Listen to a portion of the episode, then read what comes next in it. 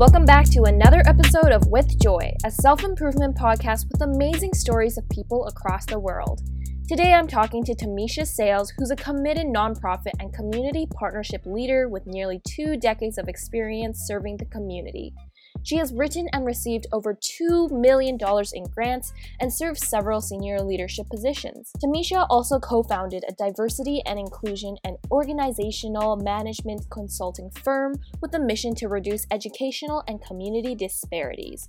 Without further ado, let's go on in and have a chat with her. Hi, Tamisha. How are you doing? Hello, I'm doing well. How are you today? I'm doing pretty great as well. It's good to hear that because COVID 19 has definitely been a little nuts. now, anyways, Tamisha, if you don't mind, can you tell me a bit about yourself? Well, I'm located in the United States. Um, I'm southern region, southeast, in Athens, Alabama. So I live near the Gulf Coast, so I have easy access to the beach and sunlight and humidity. But day to day, I serve the nonprofit sector and I own a business, Educational Community Strategies, where I train and consult um, on diversity and inclusion practices and organizational management practices with schools and nonprofits. So I'm a mother of two boys, Apollos and Ezra, a wife, and um, in my free time, I love to exercise or anything outdoors, you know, garden, mowing the grass, I find pleasure in. So that's me. Lovely. And you know, Tamisha, I know you mentioned that you were specifically within nonprofit as well as education. So if you don't mind, how did you begin working within this field? Okay, well, I'm going to take you back to the 1980s when I was born. Growing up here in Alabama, everyone kind of is the same, you know, we're not not much diversity happening in Alabama. But anyways, so, growing up, I'm the youngest of five, and my parents worked hard. We lived in a middle class neighborhood in a middle class house, but on the outside, it looked like we're living this lovely middle class type of life. But on the inside, you know, my parents really struggled to make ends meet. We had everything we need, but we, it wasn't a lot of extra. On the outside, it would look like, oh, she's so happy and wonderful, which I was a happy child, but I would go to school plain, ready to learn, socialize with friends, but no one actually knew that um, at home we were struggling. Like we had food, but just enough food, you know, right. no extra money for anything. You know, it was a luxury for us to go out to eat at a restaurant or to buy a bag of candy. So um, I always like to explain that I kind of lived a dual life in my childhood. You know, on the outside, middle class, but inside, we're like working poor, you know? Right. So, enough about me. I remember this ordeal in school. Back in the 80s, late 80s, early 90s, there were not a lot of homeless where I live. Like you would have to go to a major city to find someone homeless, you know. But where I live, if it was there, it was hidden. Like we're just not homeless people. One day, over overnight, this brother and sister appeared at school. I'm probably second or third grade, and they were like classic movie textbook homeless. You know, they had dirt on their nails, mm. smudges on their face, um, their hair hair was matted, and their clothes were dirty, and they had a little older.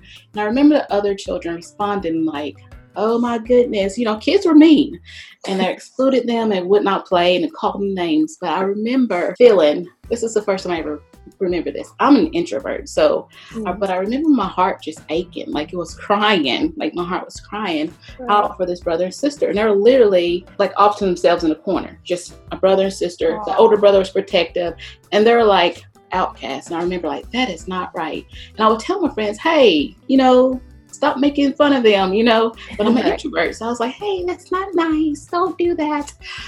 uh, it got to a point where um, over like a week or so of them being there, I just had enough. I was like, you know what? Let me go make friends with them. So I walked up, my little shy self, and I was like, hey, I'm Tamisha. You want to play? And so here we are running around the gymnasium. the other students like, hey, Tamisha's playing with them oh, they must be okay. So they followed my lead. And soon they were kind of like integrated into the second grade, you know, with us.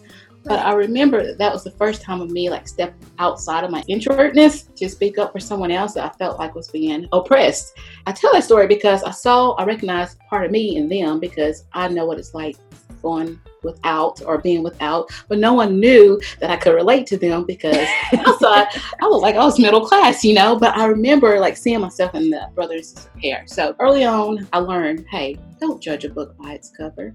You know, there's more to people than what meets the eye. And I find that human behavior is interesting, um, how people are included or excluded. And so, kind of, I can tell you more stories, but that kind of led me on my career path. Me majoring in psychology, thinking I want to be a teacher, to going back to school to get a master's and a doctorate. So that kind of shaped my my education experience and the jobs I choose. You know, so now I serve nonprofits and schools, and I focus on marginalized populations because of my early life experience. Yes. Yeah, that's amazing. And you know, Tamisha, being that person to be the first one and step up for someone else, it's such a difficult and underrated type of move you know it's not that easy for especially for a little kid i applaud you back then in the 80s yes yeah, but I can definitely see how that could be such a powerful and such a deep memory for you. Yeah, you kind of mentioned that in school you decided that you were interested in behavior and you wanted to work within education. So, within, like, for example, university or high school, were there any instances that began pointing you towards the nonprofit area? What was your journey? I know you mentioned you were like a teacher before. How yes. was that? went to school, my first life, I thought I wanted to be an early childhood teacher, you know, pre K to third grade. So I went to college, majored in that, and I actually got to be a part of a pilot project where they formed a school inside of a housing authority, subsidized housing. We call it housing projects, where it's like low income housing all around and the school is in the middle. So literally the parents would walk their children to the school building. And so I thought, hey, this is what I want to do. So being in that environment, I learned a lot of issues of poverty firsthand, and there was a lot more to teaching. Like we had to address other needs before we could even educate their child or even encourage a parent to bring the child to class, you know, so we had to meet, you know, housing, food, rent, whatever their need was before. And a lot of the children came to school and they were not ready to learn. I really enjoyed that part, but it wasn't challenging enough for me. Um, I found more than educating a child. I found like their behaviors intriguing. So um, I went back to school for psychology because I thought, hey, I need to marry the two. I need to marry my love for education and behavior together. So um, went back to school, more student loan debt, and, and majored in psychology. And so from there, I had an opportunity to begin volunteering and interning for a local nonprofit, and that just let me one foot in the door as a, a, volunteer and I moved my way all the way up to leadership in the nonprofit sector. So that's where um, the bulk of my adult life has been in the nonprofit sector. I love that. You know, working in nonprofit is definitely an area that I'm sure many people have considered. For them, they might might be afraid to go into that area or they might find specific challenges. So, when you were going towards that field, were there any challenges that made you feel a little reluctant, or how were you able to overcome that type of challenge? Oh boy. So, there is a lot of need in every community. So, when you work in a nonprofit, typically your organization focuses on one area of need. And other organizations focus, you know, you cannot meet all the needs as one nonprofit. So, right. um, some challenges first of all, the pay you think, hey, I can take my master level somewhere else and like triple my pay, but would I be satisfied? Would that be, you know, would I be content with it? So a challenge is like being tempted to leave for higher pay, go into the mm-hmm. corporate world. That sounds terrible, but you gotta, you, you know, you don't. Anyways, so um, pay is a barrier because you cannot typically you cannot get wealthy from working in the nonprofit sector. But another barrier is um, meeting the multitude of needs out there. I mean, that's hard because right. people have issues with housing, food, homelessness, education, just getting their GED or just you know every things that we sometimes take for granted, like in our daily life. Like mm-hmm. I have a Wi-Fi here so we can record today. Right. Many people go without. Um, so that's a barrier. Just your heart gets heavy because you cannot help everyone. At least my mm. heart does. Um, another barrier is advancement in the nonprofit sector. Usually, the entry level workers, you have mid level managers, and you have the CEO. So, there's not a lot of room to navigate the ranks of the nonprofit world. But the flip side is you can form partnerships, you can make a lot of new friends, and you can see your results. Like you see the smile on people's faces, they mm-hmm. see your thank you cards, or you're you sometimes you feel like a celebrity because you just help everyone. Then people start knowing your name and you do not know them, and so you're walking in the grocery store, hey, and they're like waving at you. You think I came by your office one day and you took time out to talk to me and you think, Aw. Oh, well, I didn't know that meant so much. And I actually had a lady who came by the office one time and she just needed help. She just needed someone to talk to. She had all this mm-hmm. like on her. Walked her through like first a plan attack. Like we're gonna get this solved, your issue. This Right. is what you need to do first. You need to go here. I'm calling ahead. Here's a letter. She wasn't an appointment on my calendar. She was just a walk in. But hey, why not help someone? You know, Absolutely. you don't need an appointment to help someone. So Right. And I went out to lunch, and when I came back, the receptionist at the front desk was like, "This gift is for you." This lady had went to her home, collected some books off her bookshelf, and left me a thank you note. And she said, "I could not afford to buy you anything, but here are my favorite books." And she left Oh a note. God. I was crying in my office, like, ah, "Oh, boo hoo!" And I- So those are like little rewards, you know, for working in the nonprofit sector. For sure. And wow, I can I can imagine how gratifying it is.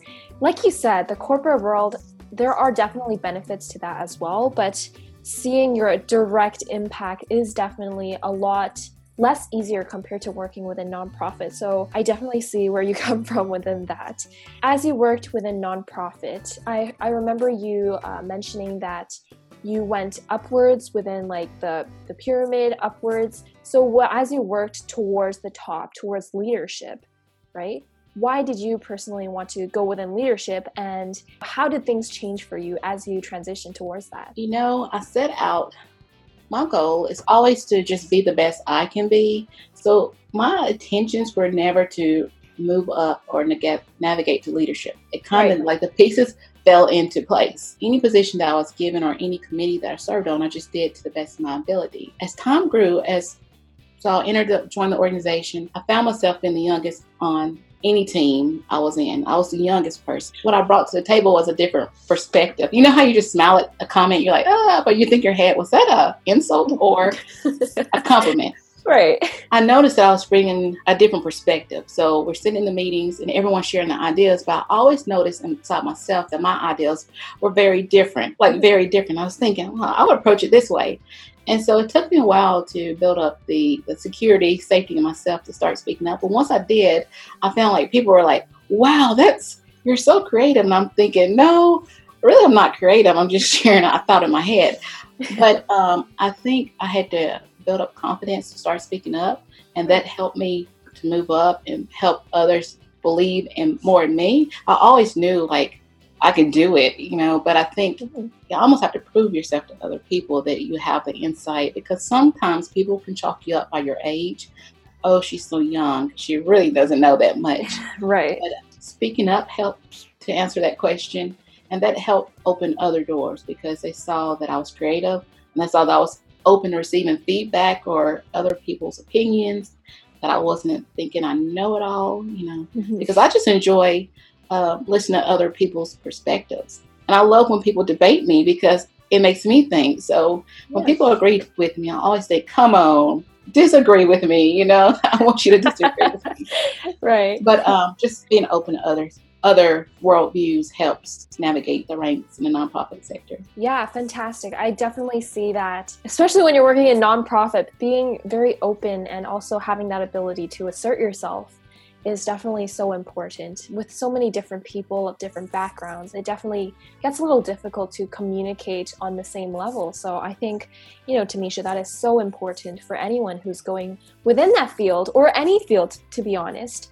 So, right now, I know that this whole COVID 19 thing presents a challenge. So, as of now, what are you working on? Well, um, right now, uh, my calendar is getting filled. So I own educational community strategies. And what we do is um, provide diversity and inclusion and organizational management training for schools and nonprofits, like I've mentioned already. And so pre COVID, people are open to the idea of diversity and inclusion. Organizations were open to it, you know, but it was not a priority on their list like one of the reasons I launched this business because I worked in a nonprofit. I saw the need for it. It was like the missing piece in serving communities better. And so businesses and schools, they knew it was a priority. They know what research says. It helps with innovation and performance, but it wasn't a top priority. Mhm. Now, post COVID and protests and recent events, now it's like the top of their list. And so now I'm getting more inquiries about, hey, how can we bring this training into our organization? Can you provide it virtually? So right now I'm just working with local universities and nonprofits on helping them create a plan for diversity inclusion in their workplace. So I'm staying pretty busy. And, um, so I, I, have an online course on my website that people can register for. It's very affordable, but it helps them bring awareness of their own personal biases, their unconscious mm-hmm. bias. It's called the Bob Project, where I kind of explain what unconscious bias is and ways to minimize it, manage it, developing courses and developing trainings. And so that's what I'm doing right now. Lovely. It's kind of funny. And it's also very unfortunate that pre COVID 19, nobody placed it as their top, top, or at least not many people placed it as their top priority. But I am glad that a lot of issues are being brought to the surface. I think, in a sense, people do have more time to think about things like that that they mm. put aside on the back burner. So it's definitely a good thing. Not saying COVID 19 has been a blessing, but there right. are positive aspects associated with it. So, when you worked within this type of inclusion workshops and your business, have there been any people that have been strongly opposing or any weird, bizarre experiences that you never expected to happen but just happened? you know, um, the, the, the most common um, like response is that they feel like it's politically correct. They feel like, oh, sometimes they feel like racism is not real, sexism is not real. We're just being too politically correct. Let people be people. So I approach it as if I never want to change. That's not my job to change anyone's mind or change anyone. I just like to bring awareness. So I use a lot of scenarios in my trainings, like they can place themselves inside of a scenario. And that seems to help transform conversation. So I tend to do less lecture and more like dialogue. Like we're talking back and mm-hmm. forth and we're talking through issues. And I also incorporate like newspaper articles. Like I pull headlines from the news. If I'm going to an organization, I always ask a list of questions like, what is happening in your workplace? And they send back like, this is happening. Um, and I use those real life suggestions that they've given me into the training. I know this happened at your school. I know this happened in your workplace. We use it as case studies. So I try to make it applicable. I could be very academic and pull out textbooks and right. research, but it's my job to translate that research into practical means. So I'm not going to bring you like Freud said that the cognitive, you know, I'm not going to do that. I'm going to put in real words that you understand mm-hmm. and real activities because that's my job as a trainer to translate research into action. But I, it never fails. There will be some naysayers. And you can literally see them stiffen up in their chair, they cross their arms, or they just be vocal. and you just got to manage that, you know. Mm-hmm. And I and I get them off the defense by saying, look, I'm not here to change. I'm just here to train. I'm a neutral party. And so I always have to be neutral. Yeah. You're right. People can't really learn, I don't know, this mindset isn't something you learn like a textbook. It's something you have to experience. So mm-hmm. translating that into perspectives rather than like a lecture, you're definitely right about that. I can see how important that is when you shift their mind to understanding rather than just memorizing. Memorizing, yeah. Absolutely. So, given all the experiences you've had, I know this is difficult, but if you were to summarize the experiences and stories that you've gone through within nonprofit and even education itself, what do you think would be your main message for anyone? So, there is a term in research Cognitive dissonance, I'm sure many people have heard of it, but I like just in my way to define it, I just like to explain it that um, you must be uncomfortable to learn. That's how I just sum, summarize it. So, um, what all my time I like to share with people that it's okay to be uncomfortable. It's okay to have difficult conversations and not know what to say. It's okay to be uncomfortable when you walk into a building and you feel out of place. Like that is cool. So I, I kind of enjoy it in a kind of a way, being uncomfortable. Right. So if I could sum it all up, I like to share with people like it is okay to be uncomfortable and just settle in that because you're learning. Like you, you're gonna take away something from that experience. You're gonna feel something, learn something, see something new. So get comfortable with being uncomfortable. Probably one of my life lessons and that I like to share with people. Uh, so people are like, I'm so nervous. What if I say the wrong thing? There's a lot of times that I say the wrong thing. There's a lot of times that I, I fail to speak up, but that's okay, you know? Mm-hmm. So um, get comfortable with being uncomfortable. It's okay. It's beautiful, you know? it's beautiful. Absolutely. That's yeah. where all the learning is. Yeah. yeah. If someone was in exactly your shoes as someone who's just starting out as an educator or someone who's starting out as a inclusion like trainer, what are some tips you can give them about delivering their content to someone else? Tip number one. So do not feel like you have to know everything. and remember, you are the expert. So you're an expert with what you know. So if you go deliver it and you do not have the answer, that's okay. Say, I will find an answer for you. Because diversity and inclusion, you you never arrive at that, right? Right. It's not like a finish line. It's always evolving. The world is always changing. Things change. Workplaces, organizations change. They're dynamic. So it's okay to not have an answer. But go in there and deliver what you know. Remain neutral. Do not try to change anyone because then you'll get discouraged and you'll get exhausted feeling like you have to change the way people think or respond or mm-hmm. their perspective. So that's not your role to do. You're just there to provide the education. So neutral, be patient. It will not change overnight. It's hard work. And um, it's just not a one, you have to be committed. It's just not a one training thing you stop. You have to get embedded in these organizations. You have to be committed and you got to convince them that you need more than one training. Diversity should be everyday conversation. So they need mm-hmm. systems in place where they can keep this conversation going long after you are there. It's hard work. You never arrive. You, you can see the finish line, but you'll never actually cross the finish line, you know? It's dialogue that will last throughout your entire life. It's not a one time session. Okay, I'm done training.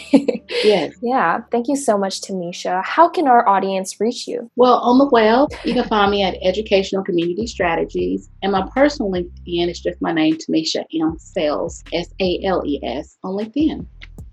Fantastic. Thank you so much for sharing your experience and stories on With Joy. It's so important to always give new perspectives and unique, diverse thoughts about these types of topics. So thank you so much, Tamisha. Thank you for having me. As always, remember that being comfortable with discomfort is the key to learning. With an open mind, you can only extract mindsets by listening to diverse perspectives throughout your life. Next week, we'll have Tim Lucier, who's a certified KonMari consultant, yoga instructor at his family retreat center, and someone who lost 70 pounds through his diligence with habit building. Follow us at withjoy underscore podcast on Instagram and withjoy podcast on Facebook. All episodes are released every Wednesday, and our YouTube segments are released every Friday. Thanks for tuning in, and we'll see you all next week.